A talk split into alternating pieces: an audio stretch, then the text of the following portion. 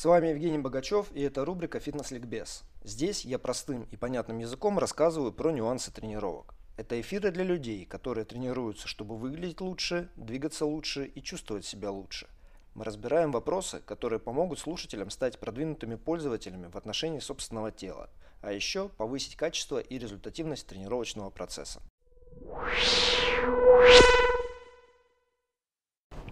Всем привет!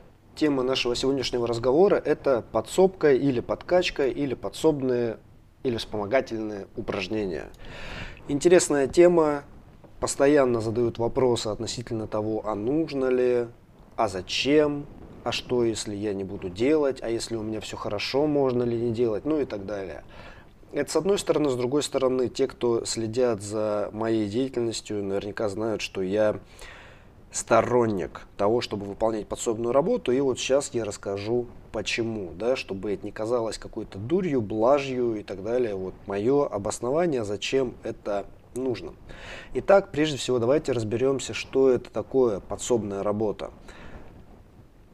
Тут нам надо обратиться к разным классификациям упражнений, которых много, и ну, парочка из них для нас работает. Первая классификация – это ну, скажем, фитнесовая или качковская, неважно, классификация, где упражнения подразделяются на базовые и вспомогательные. Соответственно, базовые упражнения – это многосуставные, такие фундаментальные движения, которые построены на универсальных шаблонах. То есть это приседы, это тяги, это жимы на плечевой пояс, это тяги, опять-таки, выполняемые за счет рук, за счет плечевого пояса, ну и разнообразные другие, может быть, упражнения типа прыжков или там циклических локомоций и так далее. Вот, могут быть такие. А вспомогательные, соответственно, это всякие изолирующие упражнения, которые выполняются в одном суставе. Может быть вот такая классификация, может быть классификация спортивных упражнений или упражнений в спорте, да, видах спорта, где есть соревновательные упражнения, это, собственно, то, что представляет собой э, движение вот в данном конкретном виде. Допустим, рывок штанги и толчок штанги в тяжелой атлетике. Или прыжок в прыжках или спринт в спринте, там, ну и так далее. Допустим, в кроссфите вот с этим сложнее, да, потому что в кроссфите это спорт физической подготовленности, то есть здесь люди соревнуются в выполнении как раз общеподготовительных упражнений. С кроссфитом все чуть-чуть сложнее, и в этом плане он, конечно, путает людей. В других видах, вот где там есть рывок-толчок, например, понятно, вот это соревновательные упражнения, под них есть специально подготовительные упражнения, которые должны улучшить определенную фазу или определенный элемент соревновательного упражнения. Они обычно сходны по форме соревновательными, они обычно включают или состоят из одного из элементов соревновательных. Да? Например, в той же тяжелой атлетике это может быть рывковая тяга, это может быть толчковая тяга, это может быть рывковый уход, вот, ну и так далее. Вот, и, ну и присед там же. И выделяют еще и общеподготовительные упражнения, которые не копируют соревновательные по форме, которые не, там, не содержат каких-то явных таких элементов, да, вот, но тем не менее используются для того, чтобы повысить некую общую подготовленность, э, наработать некий фундамент э, вот этой вот подготовленности или структурной адаптации и так далее, который дальше позволит собственно, развить и улучшить да, вот необходимые формы специально подготовительных, там, ну и в конечном счете соревновательных упражнений. Общеподготовительные в данном случае это могут быть какие-нибудь прыжки, какие-нибудь упражнения на пресс, какая-то изоляция и все-все-все и так далее, и так далее, и так далее такая классификация есть. И смотрите, тут нам какой нужно задать с вами вопрос. Зачем она нужна? То есть почему недостаточно соревновательных упражнений? Почему те, кто бегают спринт, не могут тренировать только спринт? Вот ту дисциплину, в которой они соревнуются. Почему тяжелые атлеты, которые соревнуются в рывке и в толчке, не могут тренироваться только рывком и толчком и больше ничего не делать? Тут вы сразу, конечно, скажете, что типа кто-то так и делает. Да, кто-то так и делает. Люди определенного уровня квалификации. Чем выше квалификация, тем больше э, условная доля да, соревновательных упражнений в тренировочном арсенале, скажем так, атлета. И чем меньше его квалификация, тем наоборот у него больше всяких общеподготовительных и специально подготовительных упражнений. Вот, это все делается не случайно. Но мы сейчас к этому вернемся. Общеподготовительные упражнения. Смотрите, если мы их разберем, то здесь мы опять-таки уткнемся с вами в многосуставные движения, то есть движения, которые или упражнения, которые задействуют движение сразу в нескольких подвижных сегментах. Допустим, присед, да, какой-нибудь. Он включает в себя, когда мы опускаемся вниз, сгибание бедер, сгибание голеней и э, движение сгибания в голеностопных суставах. Это то, что касается динамических движений. Ну и в статике у нас работают мышцы, которые стабилизируют позвоночник для того, чтобы он как раз не гнулся, да, для того, чтобы он оставался стабильным. Плюсы таких движений в том, что работает много мышечных групп, тренируются много мышечных групп.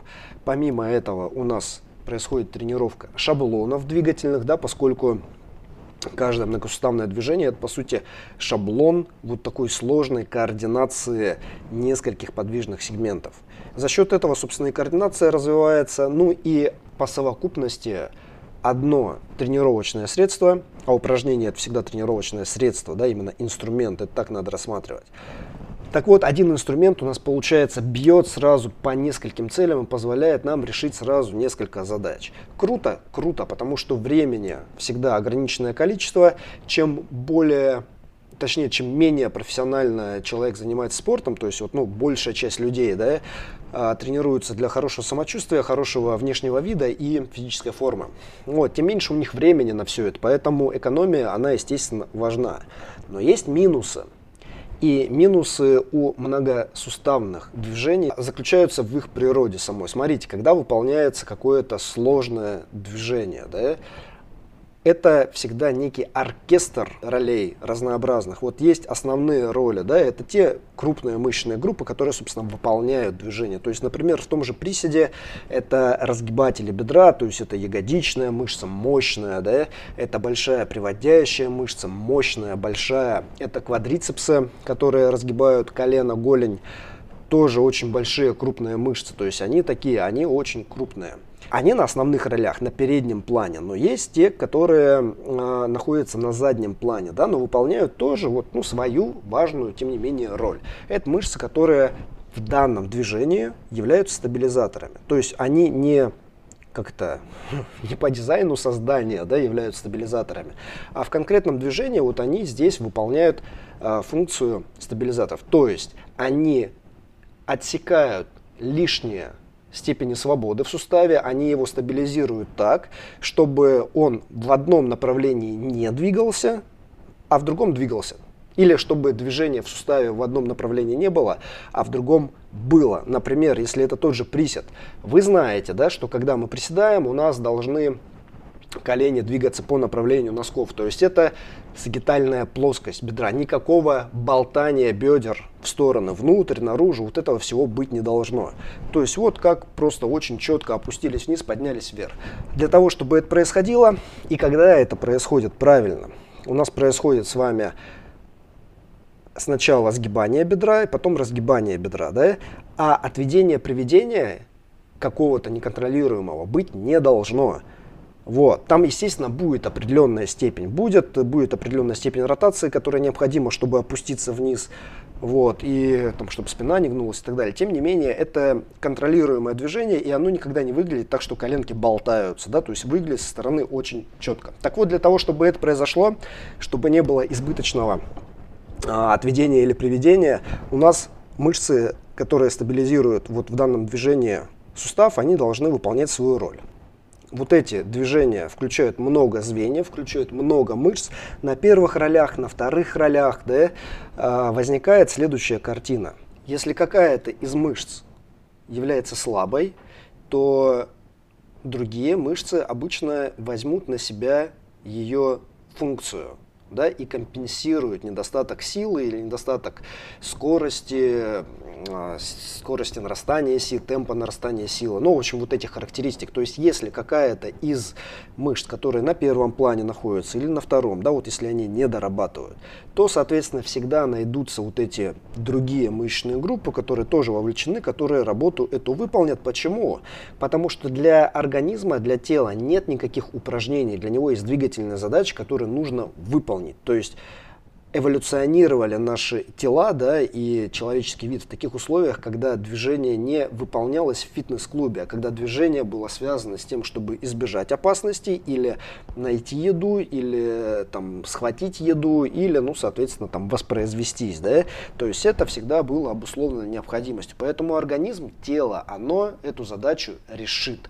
Как это выглядит на практике? Человек выполняет присед, у него слабые квадрицепсы, слабые, а вот разгибатели бедер, они сильные, да, и поэтому, когда он опускается вниз, неважно, штанга на спине или штанга на груди, вот, ну, неважно, да, он опускается вниз и начинает подниматься вверх, там есть несколько сценариев, как его тело обойдет слабость квадрицепсов. Первый сценарий, он начинает задирать таз вверх, за счет этого колени уходят назад, за счет этого улучшается э, плечо силы для разгибателя бедра, и дальше, соответственно, он выполняет такой наклон. То есть таз вверх, корпус становится почти горизонтальным, и дальше поднимает корпус вверх. Может быть вот такой формат, может быть формат, когда колени уходят сильно внутрь.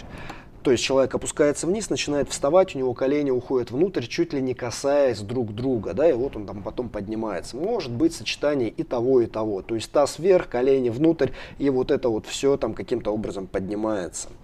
И почему это происходит? Колени внутрь. Потому что большая приводящая мышца, она, она называется большой приводящей, вы понимаете, что она приводит бедро, да, но поскольку, опять-таки, это не человек вот создал сам себя и придумал, что мышца будет большой приводящей, будет только приводить. Нет, мышцы выполняют разные функции, и в каком-то случае она может приводить, но когда бедро согнуто, эта мышца участвует в разгибании бедра, то есть она участвует как сильный разгибатель бедра. То есть из нижней точки приседа, из глубокого приседа она помогает встать и выполняет очень большой объем работы. Но она, тем не менее, остается приводящей, то есть она продолжает тянуть колено внутрь. И если ее работа становится основной, квадрицепс слабая, плюс к этому, может быть, мышцы, которые должны противодействовать большой приводящей, недостаточно сильные, они не могут быть такие же сильные, как большая приводящая, потому что они гораздо меньше. У нас начинается вот, вот эта ерунда с сведенными коленями, с задранным тазом, то, что называют ошибками, огрехами техники и так далее, и так далее, и так далее. Так вот вопрос, если делать приседания обычное, можно ли это исправить? И ответ неоднозначен.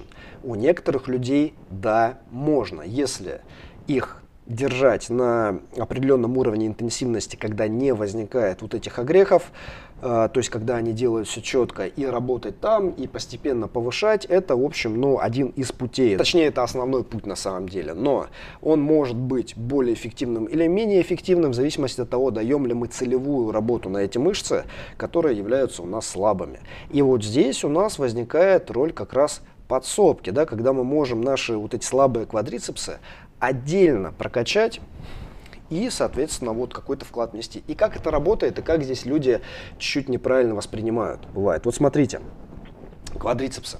Какое первое упражнение приходит на ум, когда мы думаем о том, чтобы изолированно качать? Разгибание голени в тренажере, да, или разгибание ног в тренажере, сидя.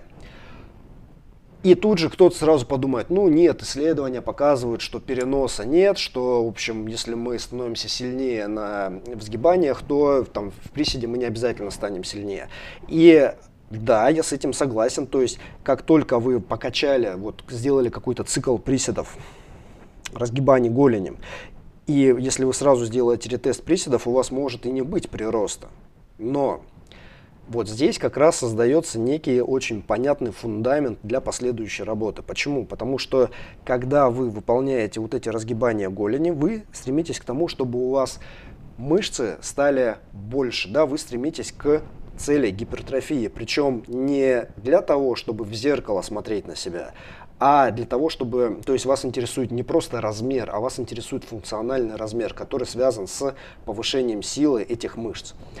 Так вот, эти структурные адаптации, то есть мышцы структурно стали больше и сильнее да, за счет того, что, соответственно, сократительный потенциал их стал выше. Если структурно, то есть если это гипертрофия миофибриллярная, да, то тогда есть основания для того, чтобы ожидать переноса вот этой силы в последующем в полное движение. Потому что, но не бывает так, чтобы человек, у которого мощные квадрицепсы, большие квадрицепсы, не смог их использовать в приседе.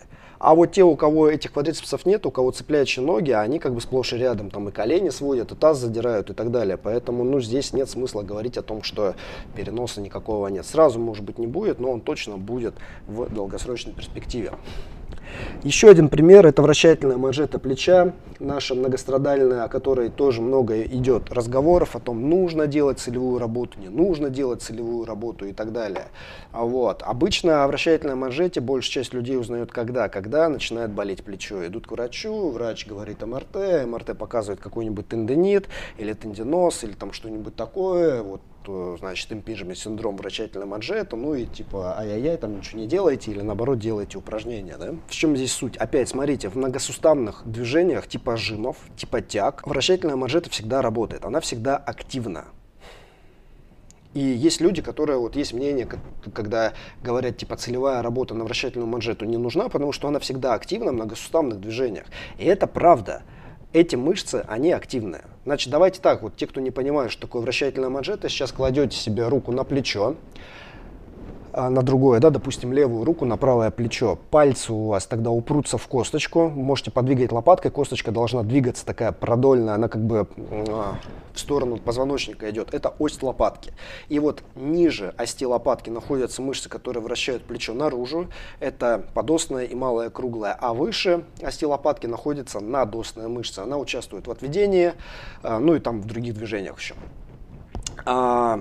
Они активны многосуставных Э, движениях типа присед, о, типа жимов, да, или там тяг. Почему? Потому что они стабилизируют головку плечевой кости относительно э, суставной впадины. То есть они делают в динамике, да, для того, чтобы не происходило вывихов, для того, чтобы не происходило ущемление, эти мышцы работают. Если они слабые, а у многих людей они слабые изначально, потому что в повседневной жизни у нас нет какой-то такой целевой работы, да, и вот если эти мышцы у нас слабые, и дальше мы начинаем делать многосуставные движения, они там активные, и они стараются выполнять работу, но они могут быть просто слишком слабыми для того, чтобы эту работу выполнять эффективно то есть не справляются, не могут стабилизировать плечо достаточно. Из-за этого все равно происходит ущемление, из-за этого все равно происходит, ну, есть какой-то какая-то степень нестабильности в суставах, да, и те риски, которые с этим сопряжены, они, собственно, у нас реализуются. Это первое. И второе, мышцы, которые у нас в данном случае, когда мы выполняем жим, мы ведь о чем думаем? Тренировка грудных мышц, тренировка дель, трицепсов. Ну, кто-то думает о гипертрофии, кто-то думает о силе, кто о чем, да? Но никто ведь не думает, типа, вот, наружные ротаторы станут сильнее. Не думаю. Наружные ротаторы, тем не менее, поскольку они работают, они будут адаптироваться, да? Но адаптироваться у нас могут э, структуры организма, особенно ну, вот, нервно-мышечная система, она сначала всегда фун- э, адаптируется функционально, то есть она начинает работать более эффективно. Да? А потом уже, если там продолжает стимул, если стимул есть, то происходит адаптация структурная, то есть происходит гипертрофия, соединительные ткани становятся крепче, ну и так далее. Так вот, в многосуставных движениях у нас вот такие вспомогательные мышцы типа вращательной манжеты могут получать стимул для функциональной адаптации, но для структурной адаптации нет. То есть для структурной адаптации стимула недостаточно. Нет достаточного механического напряжения или нет достаточного там, метаболического закисления. В общем, недостаточно. Да?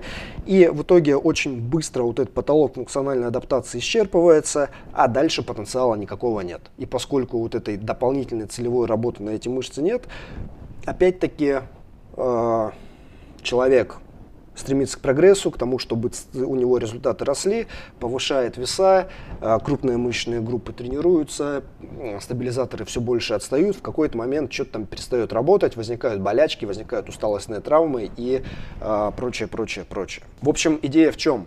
И соревновательные упражнения нам это показывают, что выполнение комплексных, сложных движений не гарантирует того, что каждый аспект этого движения будет развиваться гармонично. Нет такого. Какие-то аспекты движений развиваются быстрее, какие-то мышцы развиваются лучше. Да? Причем это ведь индивидуально еще зависит от того, какие точки крепления, там генетические какие факторы и прочее. Вот. А какие-то фазы движения или какие-то мышцы развиваются хуже. И если выполнять по-прежнему сложные вот эти, использовать сложные средства, то то, что слабое, оно так и будет отставать. Чем дальше, тем больше будет разрыв между основными мышечными группами и вспомогательными. И в какой-то момент, еще раз, это может аукнуться. Да? Не обязательно, не гарантированно, к счастью, не обязательно это аукнется, но тем не менее риски возрастают. Так вот, для того, чтобы этого не было, мы вводим целевую работу на те мышцы, которым не хватает любви в многосуставных движениях. Это вращательная манжет плеча. На самом деле это мышца лопаточно грудного сустава и вращательной манжеты плеча. То есть это мышцы, мелкие мышцы плечи-лопаточного комплекса. Обычно они все работают так или иначе многосуставных движениях, им всем не хватает любви и внимания. Эти мышцы, потом это может быть отдельно а, мышцы предплечья, которые участвуют в хвате, в хватательных движениях разнообразных. Это мышцы туловища, особенно которые контролируют сложные движения типа ротации, быстрой ротации, да, как в каких-нибудь ударах или бросках, э, наклоны, ну, какие-то комбинированные такие движения. Дальше это мышцы, которые вращают бедро, которые стабилизируют бедро в разных плоскостях, мышцы, которые стабилизируют голеностоп и э, приводят в движение комплекс стопы, пальцев, ног и так далее, и так далее, и так далее. Вот это то, что еще раз, участвуют. Конечно, участвуют. Разве стопа не работает у нас, когда мы приседаем? Конечно, работает. Но тренируется она вовсе не обязательно. Да? Многие люди, которые очень большой вес могут поднять с пола, тем не менее, не могут нормально стоять на одной ноге без обуви вот босиком. Не могут, потому что не работает стопа, потому что там вот этот вальгус, и там большой палец не работает, и, короче, много-много всего происходит. Одно не связано с другим. Или мышцы туловища, например. Кто-то говорит разве что, допустим, у пауэрлифтеров слабый кор. Нет. Человек, который 500 килограмм тянет, который там 300 килограмм приседает, у него не может быть слабых мышц туловища. Не может.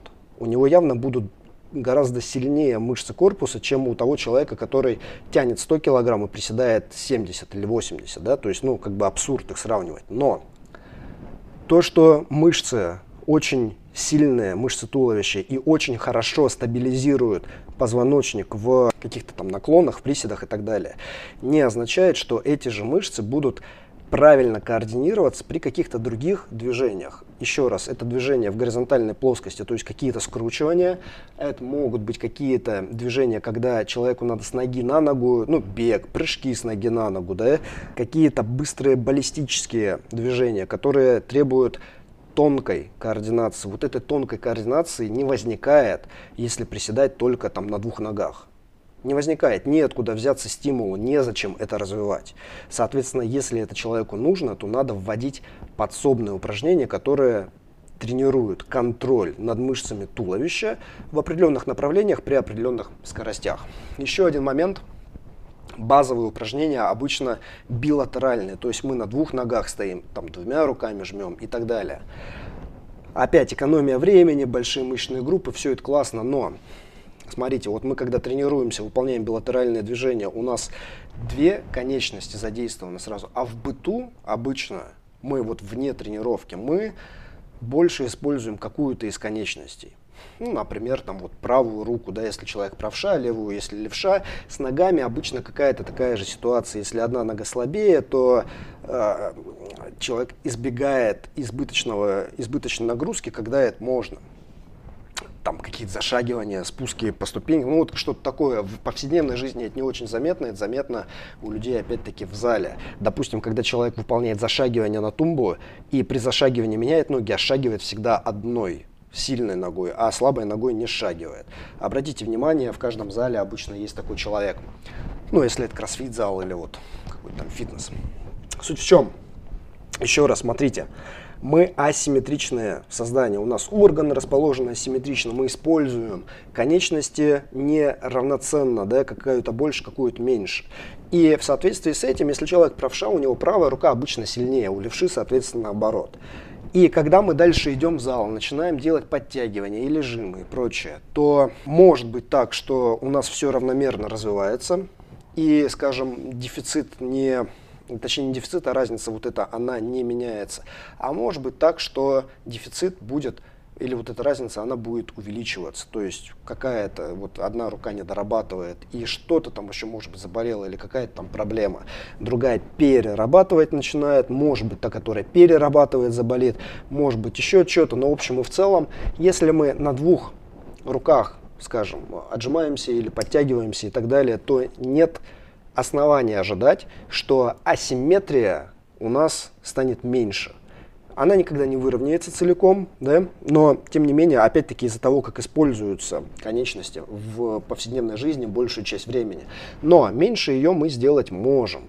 И нас интересует степень. То есть, если эта асимметрия значительная, там больше 15% разница, 20%, то с этим точно надо что-то делать, потому что риск травмы при активном использовании возрастает.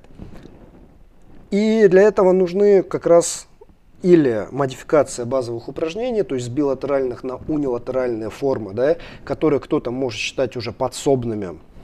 То есть человек вот верит, что становая тяга это настоящее упражнение базовое, а становая тяга на одной ноге это вот или для лохов, или для девочек, которые попу качают. Ну вот есть те, которые в это верят. Но по большей части как бы и то, и то наклон. Да, разные веса, да, разные стимулы для кора, да, все разное. Тем не менее, одно упражнение позволит над асимметрией поработать, а другое нет.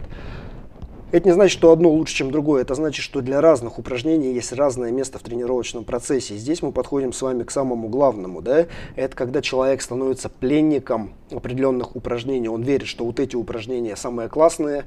Присед всему голова, тяга всему голова, жим всему голова, подтягивание всему голова, что угодно, короче, всему голова. Да? Вот, и решает все задачи. Это как верить, что топор, вот упражнение это средство, это инструмент. И ну, давайте возьмем вот топор, да, тоже инструмент. И вот человек верит, что топором можно сделать все. Можно срубить дерево, можно, соответственно, сучки какие-то сбить, да, с ветки. Можно нашинковать э, какую-нибудь капусту в салат, можно почистить картошку, можно, значит, э, там какую-нибудь вырезать этим топором, вырезать, значит, из дерева какую-нибудь там поделку такую. И кто-то кто-то может так сделать, да. Но большая часть, конечно, нет. Большая часть будет делать всякую ерунду. И для разных работ желательно использовать разные инструменты, которые заточены под это. И тогда мы не становимся пленниками каких-то упражнений, а тогда мы знаем, что у нас есть цель. Под эту цель мы подбираем средства, то есть инструмент и способ его использования, то есть метод тренировочный. И тогда отпадают проблемы идеологические, тогда отпадают проблемы мышления, тогда все четко и понятно и ясно. Вот. А, давайте мы некий практический итог с вами подведем, да? То есть понятно, зачем делать подсобку? Я надеюсь, да. Давайте разберемся теперь, как, собственно, ее делать. Здесь есть несколько разных вариантов. Первый вариант это когда все просто. Это когда, допустим, вам врач уже сказал, а, что тендинопатия, там, скажем, сухожилия, надосные мышцы, да, значит, на, сухож... на надосную мышцу нужно давать определенные упражнения. От самых простых постепенно, постепенно усложняя. То есть вот эта подсобка, которая является реабилитацией в данном случае. Вот здесь, когда уже есть болячка, когда уже есть травма, это будет реабилитацией. Если болячки и травмы нет, а вы активно нагружаете плечи, то можно делать эти упражнения как профилактику. Тогда это будет преабилитация. Да? По сути, как раз вот, ну, те подсобные упражнения, которых, то есть их подсобное назначение будет вот здесь реализовываться. Если вы знаете, что точно есть какая-то асимметрия выраженная между конечностями, имеет смысл на слабую конечность давать дополнительную работу, акцентированную. Да? Причем опять это может быть изоляция, это может быть а, унилатеральные форматы многосуставных упражнений. Это могут быть ну, такие разные формы. С этим все понятно, самое простое. То есть либо что-то болит, какой-то есть дискомфорт, какая-то есть асимметрия. Вот, если этого нет и вы не хотите, чтобы было, то есть вы как человек разумный, да, хотите тренироваться так, чтобы ничего не болело, тогда имеет смысл проанализировать свою программу и посмотреть, чего там не хватает. Может не хватать шаблонов каких-то. Вот шаблоны это э, такие синергии, да, многосуставные, которые объединяют целые группы упражнений. Например, в кроссфите очень много ну вот наверх, если возьмем, очень много вертикальных тяг, всякие швунги, толчки, отжимания в стойке на руках, трастеры и так далее. Много очень, да, вертикальных жимов. Очень много вертикальных тяг, подтягивания, там всякие выходы и прочее. Горизонтальные жимы есть, всякие бёрпи, жим лежа в меньшей степени, но все равно бывает. Вот. Горизонтальных жимов меньше, чем вертикальных, но в принципе достаточно много. А вот горизонтальных тяг их очень-очень мало. Это типа горизонтальное подтягивание на кольцах, которые считаются заменой для лохов, которые не умеют подтягиваться по, там, по-взрослому, да, вот, и, соответственно, как полноценное упражнение их обычно вообще никто не воспринимает. А зря, потому что с точки зрения здоровья плеч, например, да, горизонтальные тяги крайне важны, они тренируют а, мышцы, которые отводят плечо в горизонтальной плоскости, которые приводят лопатку, то есть это лопаточно-грудной сустав, это вращательная манжета, это задняя часть дельт, это много-много чего. И, например, вы смотрите на свою программу, и у вас швунги есть, бёрпи есть, жим лежа есть, подтягивания есть, подъем по канату есть, горизонтальных тяг нет вообще. Что надо сделать? Добавить. Добавить это будет какой-то формат подсобной работы и так далее, и так далее.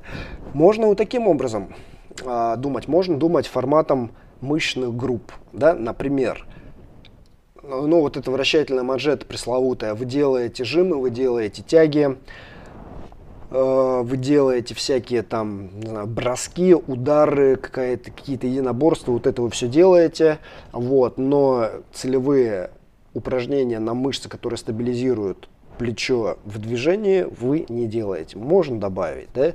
То есть на эти движения не хватает. Или, соответственно, вы понимаете, вот я говорил про приседы, и вы понимаете внезапно, что это вот ваш случай, да, что у вас есть вот эта тема на больших весах, таз уходит вверх, колени начинают сходиться и прочее. Значит, что надо сделать? Допустим, дать нагрузку на квадрицепсы. Вот, и их отдельно еще там прокачать. Ну и, собственно, этого достаточно. То есть, либо вам кто-то уже сказал со стороны, что вот, вот болит поэтому, или асимметрия вот здесь.